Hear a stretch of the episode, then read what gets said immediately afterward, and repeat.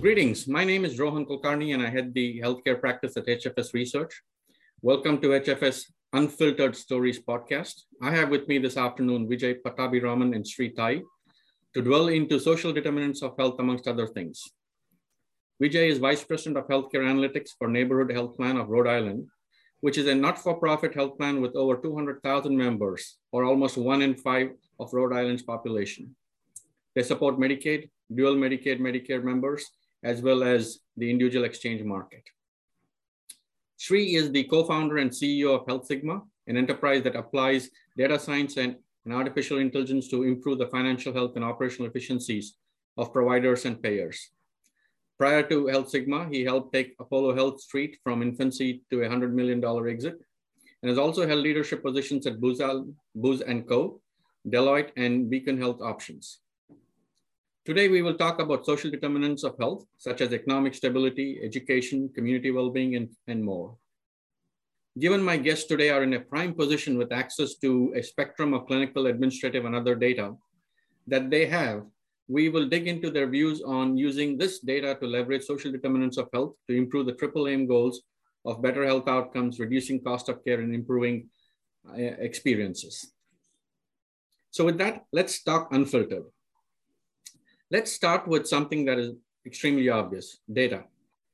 In this world of health and healthcare, the amount of data is overwhelming and we have the tools to make sense of it.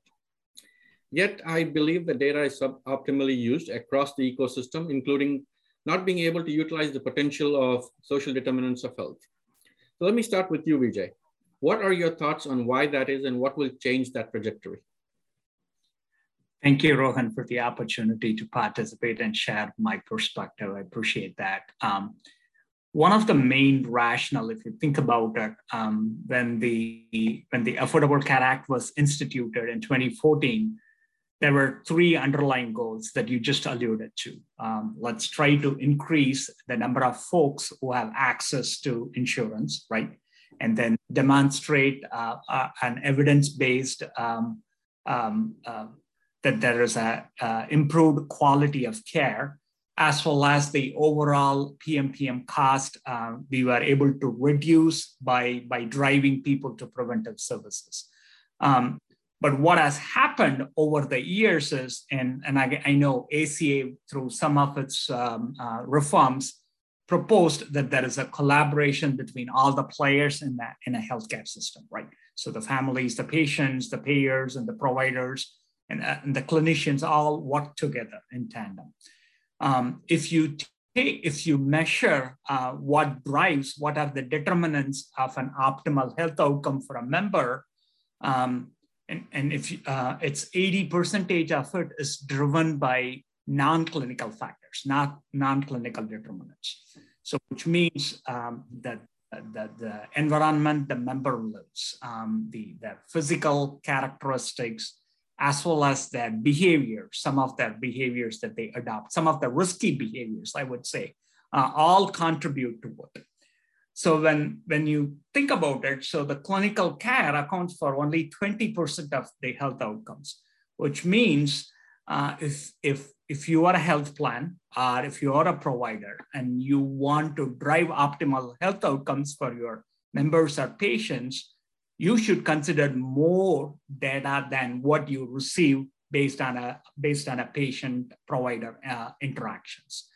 Um, so in order to do that, um, there are there are two facets to it, right? So you need multiple data sources, um, either at the community level or at the individual level, in order to lead that multifaceted analysis that gives you a holistic view of all the determinants, other uh, all the non-clinical determinants that leads to a better outcome for your members.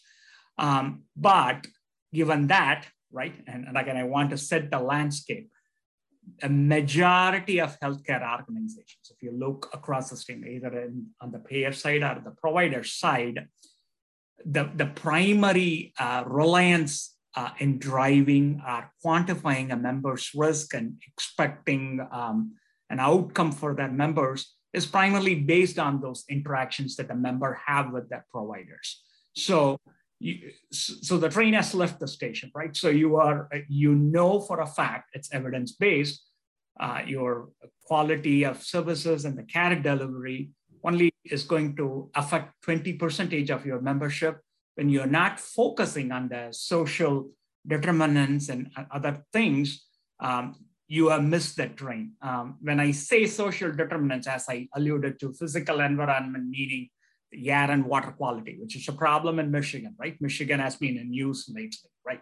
Uh, housing and transit. Um, and then on the socio-economic side, when I say that, it's more education, employment, income, uh, individual income, um, uh, family and the social setting, as well as uh, community safety, for a lack of better word. Um, on the health behavior side, the risky behaviors, we are, when I say about that, any tobacco use, um, frailty is one, diet and exercise is another. So, um, so where most of the organizations are missing, are not getting the bang for their buck, for a lack of better word, is they are, their reliance on, on the clinical data is, is more pronounced than the non-clinical side. I'll pass to yeah. see if you have questions. Yep. Thank you. Sri, I would love for you to weigh in as well, please. Uh, Rohan, thank you so much for having me. Um, we, um, within the healthcare industry, we have not done a great job of managing data, right? right? Uh, we are very siloed. Uh, we have divided ourselves as members, providers, payers, pharma companies, and we don't talk to each other.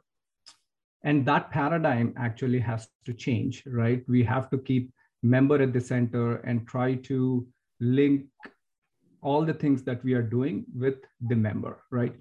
From a data problem perspective that you alluded to, I really think of it from three angles. One is the regulatory framework, right? We have HIPAA and data privacy laws, and organizations have used those laws to hold on to the data, so much so that member uh, actually struggles sometimes to get his or her own health records, right? CMS is trying to address that through their FHIR regulations. Uh, is fast healthcare interoperability resources. And they're trying to open up the communication that can exist uh, across and between various participants in the ecosystem. I think that's a step in the right direction from a regulatory framework perspective.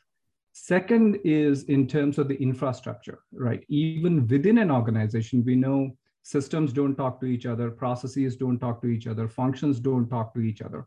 And there are issues from inter, uh, even within a, uh, a company, communication between various departments. And there, I think some of the newer technologies, you know, think cloud in this aspect. As companies more and more adopt cloud, they now have the capability to uh, share uh, data and capabilities on cloud that is more easily accessible uh, to everyone with appropriate security and permission constraints, right? So that's the second aspect, the infrastructure competence. And the third is really capability to aggregate, synthesize, and analyze data. And that's where companies like Health Sigma and others come in, and there are many others that are working in that space, come in where we are, where we are building analytical tools that can analyze this data and provide insights for companies like NHP to make meaningful impact in the local communities. So in that aspect, right, SDOH becomes a important data element that we have, for the most part, not really introduced uh, in our thinking. And slowly, progressive health plans and progressive leaders uh, like Vijay are now incorporating that uh, into the overall health strategies. Thanks, Sri. Let's stick to data for another moment. Uh, you also mentioned emerging technologies there, so I want to pull that thread some more. Um, generally speaking, you know, emerging technologies, I think, is, uh, is making it easier to capture data. Smart analytics is allowing us to do, I would say, magic with, uh, with AI and is driving very interesting applications. Yet in a recent study that we did at HFS Research that involved about 100 US health plan CXOs, uh, there was overwhelming evidence that up and down that health, health, health plan value chain, that there were significant opportunities, be it with member engagement, with provider management, claims, care management, uh, and so on. So Sri, my question to you, um, in, in, which I, I certainly want to get your, your thoughts on this as well, is do you think that this is an indication that it's time to re-engineer healthcare value chain itself to reimagine it and perhaps you know start afresh or do you think we need to fix it? And if we have to fix it how do you how do you think we should be going about it? Yeah. No that's a great question rohan. Um, we know that there are significant opportunities to redesign and transform healthcare. Uh, wastage in us healthcare is 750 to 900 billion dollars right? That just to put that in context, that's bigger than the defense budget. That's bigger than the total spend that we make in primary and secondary education. So clearly, we have to do a lot uh, within healthcare.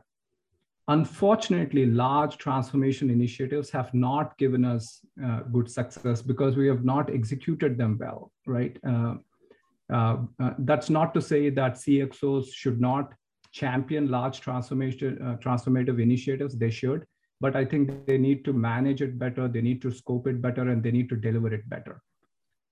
Um, I think that there are also significant opportunities at the department level where they can have meaningful impact without dramatically shaking up things, right? So, in that context, for example, when you look at uh, AI ML technologies, they can complement legacy capabilities and address where gaps exist. Uh, let, me, let me give you a few examples if you look at auto adjudication rates, right? So typically they're anywhere from 75 to 90%, depending on the health plan. But every claim that is manually touched costs four to seven dollars to process. And you can put in the new technologies that augment the legacy claims processing capabilities and automate dependent claims. You have similar solutions, for example, in provider data management, and we know that's a huge pain point for both providers and members. Similarly, there are claims analytics that can, for example, incorporating SDOH, can identify high utilizers, right? So the, the most needy sections of the population so that you can have targeted medical management programs at them. So there are a number of ways where we can address this, uh, but we need to be very creative about it. We do need to pursue large transformative initiatives, but I think there are a lot of opportunities even at the department level where you can have meaningful impact taking out costs and improving health outcomes. Perfect. Thanks, Sri. So, Vijay, you know, alluding back to the research we did, you know, we spoke to a lot of your peers across the industry. And, you know, I, I tend to agree with Sri that uh, there clearly are opportunities in order to transform that, and there's a particular approach. But you live this every single day. What are your thoughts? Yeah, my thoughts are so I I explained the other side of the equation, right? So um, of course, there is a higher reliance on the clinical data. Why are uh, the payers and the provider systems not using the non-clinical data? Because the, the, the difficulty is um, getting your hands on all those publicly available non-clinical data, um, linking them to your membership, analyzing them, because the publicly available data um, tends to come with lots of noise. So it takes efforts and a strategic thinking and investment uh, in order to make use of it. The other bigger challenge is also the disjointed way in which they are collected, right? Because again, um, this goes back uh, to operationalizing as well as your, your surveys that are conducted, right? Um, you need to have a use case first in our before collecting the data. But these, in this, in this regard, it happens the other way around the data are collected first without having a, a use case in mind. So there is a lack of standardization. Um, there are lots of research organization. Um, Sri alluded to some of them. Uh, for example, um, the Institute of Medicine, um, as, uh, as well as initiatives uh, led by University of California, San Francisco, as well as San Diego, um, what they call a site and Social Interventions Research and Evaluation Network, um, are basically working on that problem, improving the standardization and structuring of these data that, so that it can be easily integrated into your um, um, uh, uh, what I call as analytics mart or your exploratory uh, uh, space, for a lack of better word, a data lake and whatnot. Um, but this requires, right? So in order to do that, right, it's great that those research organizations are uh, going along the path of making it better for the common good. But you need all the players uh, in the system uh, in order to push for more standards, standards, right? For a lack of better word, right? It's for um, what we struggle with, and I'll, I'll talk about it um, um, later. Uh, we, we use it to drive most of the activities on the payer side. But in order to integrate it into your provider process flow, it becomes extremely difficult when there is a lack of standardization uh, with these publicly available data. So that's the challenge. That would be the game changer when there is a standardization and consistent consistency in collecting these data across board. So. Got it. Got it. So let me shift gears a little bit um, and share a little bit of a, of a statistic here uh, before I ask my question. So the US per capita healthcare cost is 3x times OECD. We spend almost $11,000 a year compared to $4,000 or so with OECD countries. Yet prevalence of chronic conditions is on the rise. We expect that almost 50% of, of us is going to be affected by one or more comorbidity condition or chronic condition by the end of this decade. Life expectancy has already declined one full calendar year of the last decade, and that is even before COVID hit us. This is clearly unsustainable. So we know when we discuss healthcare, it's really about cure for sickness. But we have an opportunity to address health and prevent or slow disease progression if SDOH is, is really leveraged. Community health plans like yours, um, Vijay Neighborhood Health, are primed for this. So my question to you is, do you think SDOH remains academic? And you, address, you addressed a couple of challenges with uh, the way we capture data or the fact that we capture data and really don't really know how to use it. Or do you see it being better leveraged to impact populations in a much more meaningful manner? And do you think that there's a paradigm that is different than what we've practiced that needs to be someone to make a true difference here? Great question, Rohan. Thank you for that opportunity. Yeah, uh, yes, I would. Uh, I would disagree on the premise that it's academic and and and and SDO use of SDOH is a myth. Um, as I'll talk about what we do at Neighborhood Health Plan, as well as partnering with some of the uh, uh, consulting and research firms like uh, Health Sigma uh, to influence um, the, the, triple aim of population health that you alluded to, um, improving, uh, improving uh, member experience, um, improving the quality of our care delivery, as well as impacting the PMPM cost. Um, you are right the expenses are going through the roof, and, and we noticed that. Um, um, I'll specifically talk about the pharmacy side of things. So the pharmacy costs, like the medical and the behavioral health, are trending up, but the proportion of pharmacy to your total expense is twice uh, than your medical cost trend, for a lack of better word. And we can talk about what those reasons are, right? Uh, your high cost drugs and whatnot use of SDOH, if, if we want to talk about it, um, we use it both at, at the community level and at the individual level. There are several publicly available data that I alluded to. Uh, we collect the SDOH data at a community level from AARP. Uh, we collected from Brookings Institute, which, uh, which, which has a Metro Monitor Index. Um, we, CDC uh, puts out several things which talks about the behavioral and the risk factors, as well as the prevalence of certain conditions. Um, we also partnered with um, uh, our, we also utilize University of Wisconsin's uh, both the Population Health Institute as well as the School of Medicine, uh, which ranks the different cities and counties based on uh, the livability and the uh, uh, livability health index, um, as well as Census Bureau, of course, um, uh, along with Moody's, puts out several information that are more usable and whatnot.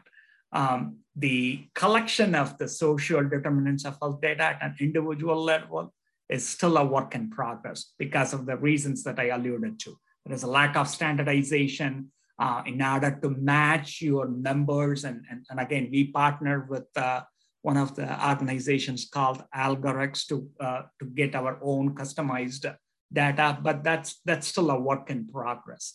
Um, that are the applications that we use SDOH. Um, Sri alluded to this uh, in his earlier comments. Um, we develop risk, risk analytics in order to stratify our population, identify members uh, for targeting, um, for uh, improving their uh, uh, health outcome. And when we do that, and and and the social determinants increases the predictive power, for a lack of better word, um, um, in, in, in allowing us to target our high risk, uh, uh, high utilizers cohort. For example, we recently did a design of experiments around um, two inverse uh, cohorts, for lack of better word, members that we deem as high risk who are low utilizers, and vice versa, members who we uh, deem as low risk being a high utilizers. And, and again, this is more exploratory analysis and whatnot. But this basically allows us to get closer, right? In a perfect world, your predicted cost, right, would, would correlate strongly to your actual cost. We don't live in a perfect world, but, but the usage of social determinants of health data gives increases that predictive power that helps us get closer, that helps us make the predicted cost get closer to the actual cost. So uh, I, I, would say it's not a myth and it's got greater usage uh, as we go into enter into the next decade uh, of this paradigm shift in the healthcare space. So Vijay, that, that is highly encouraging, um, especially coming from someone like you, who's not only part of a health plan, but also sees the data and sees the uh, possibilities, if you would. And you know, Sri, from your standpoint, you're another person who sees health plan data. You see member data quite closely. I'd love to get your thoughts on how do you see SDOH beginning to manifest itself or health plans using SDOH data to change how they interact and manage members?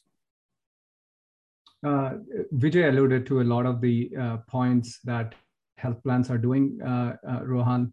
Uh, SDOH will continue. I think we are still in very early stages of really incorporating SDOH into our thought processes there needs to be a lot of experimentation with this, a lot more analytics that you can start applying. Some of the examples where we are trying to identify the high utilizers so that there is targeted uh, uh, attention to them. And there are a lot of other areas that we can actually uh, uh, uh move the analytics to. We can get it to the individual level and try to figure out what are the specific interventions that are needed and not all of them need to be from a health plan perspective there could be community level activities that i think the state and local level organizations should uh, uh, address uh, as well and there are opportunities for health plans to collaborate with some of the local community organizations to improve and have more, more meaningful impact uh, I think we are still in that those early stages. There needs to be a lot of experimentation, and some of those models will work. Some of the others will not work. But those that do work, uh, uh, I, I, think we need to really scale them up. And uh, uh, and there are a number of health plans that are trying to do it, and NHP happens to be one of them. and and I think more experimentation needs to happen.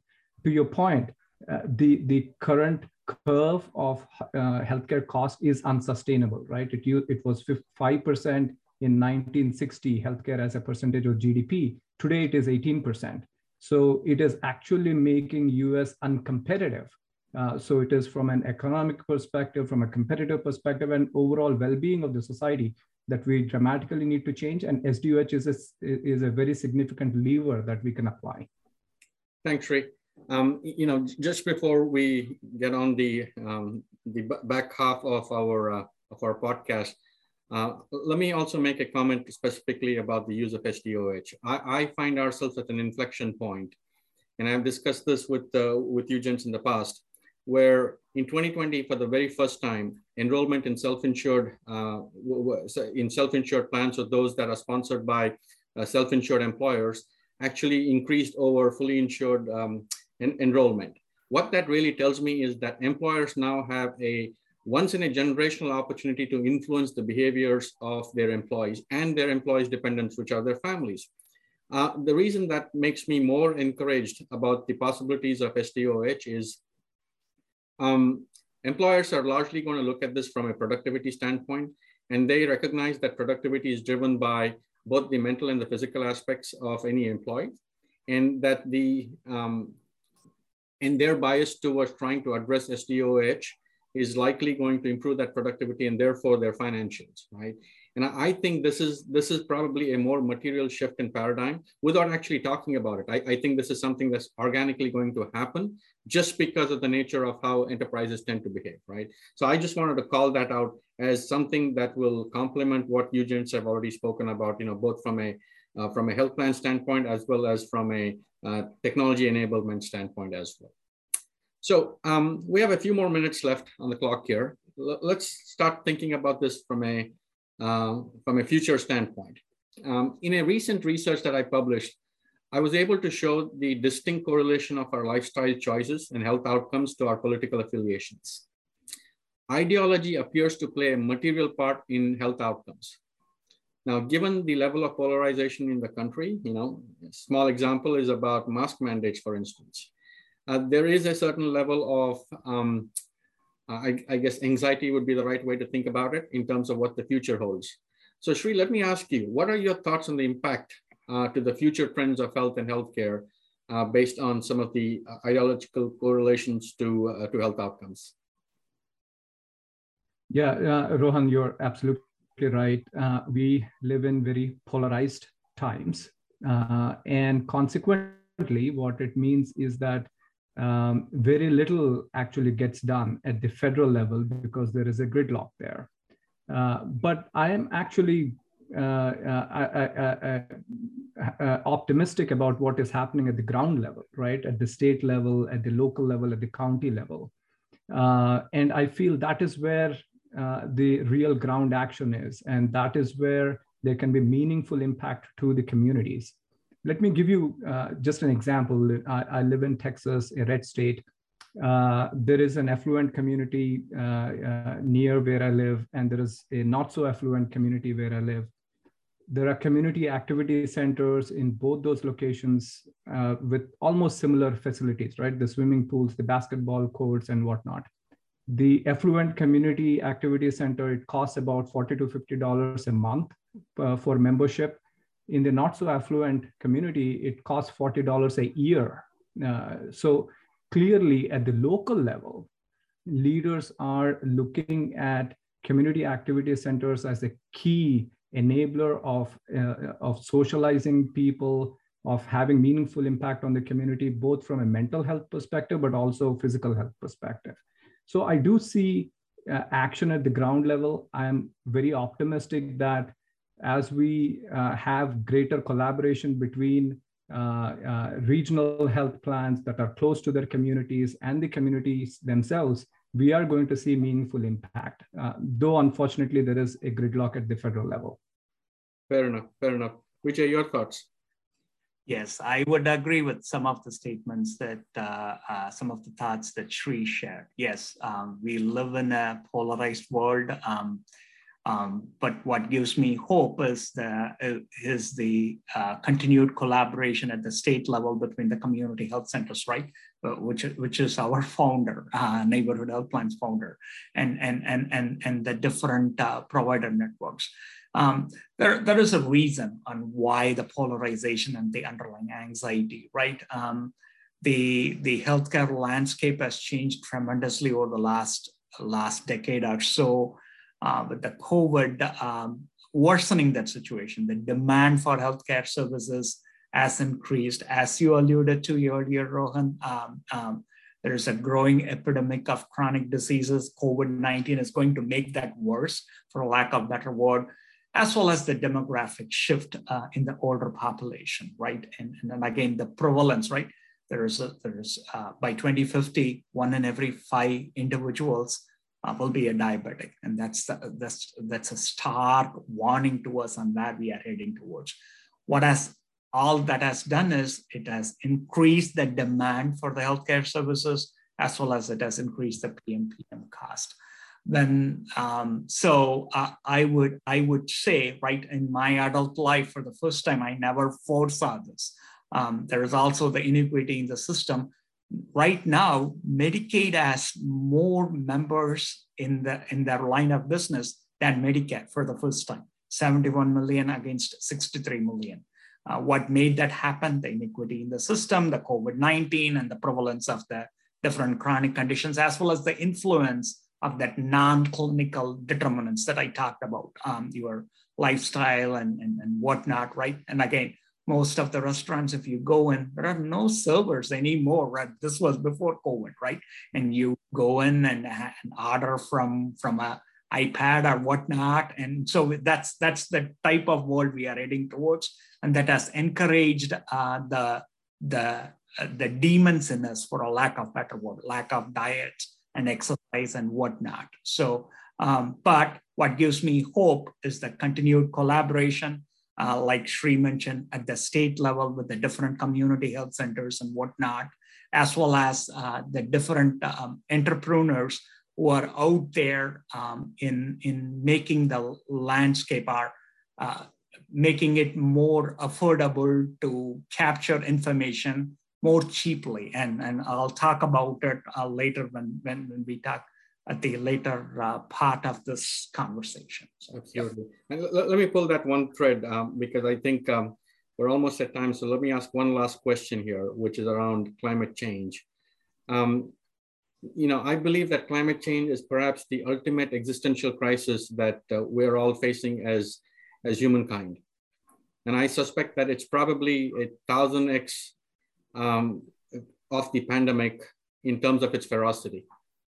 I also believe that SDOH has the attributes that could potentially modify human behaviors, potentially inculcate better lifestyles and help reverse or slow climate change. So let me end this by asking you, Sri, what your thoughts and uh, sorry, Vijay, what your thoughts are on because I, I think there's a little bit of connectivity to uh, your previous response, and then Sri, you can help us bring this back home. Thank you, Rohan. Um, I'll say this, and again, um, we are an HMO, so the value-based care will continue to be the biggest disruptor in the healthcare for decades to come. Uh, that's the one way where you deliver quality care to your members without compromising, uh, as well as control costs without compromising on the care delivery and the quality of care. But at the same time, the paradigm shift in the healthcare landscape is towards the four P's. Um, it's the predictive, preventive, personalized, and participatory care, right? As, as, as, as a player in the healthcare landscape, as a patient, right? I share some of the vital data with my PCP, right? Uh, uh, on what my heart rate is, what's my sugar level over a 24 hour period is, and whatnot. So that participatory care is going to be the driver, as well as the digital technology, right? So um, I have my smartphone, and I don't have my smartphone with me. The volume of data that it's collecting that could be used to drive optimal outcome is going to be a game changer. Um, okay, the, the paradigm shift is happening, but um, there'll always be winners and losers, right? And, and, and, when, when that when change happens in the system. Um, again, I talked about this in, in, the collection of data with regards to the SDOH data.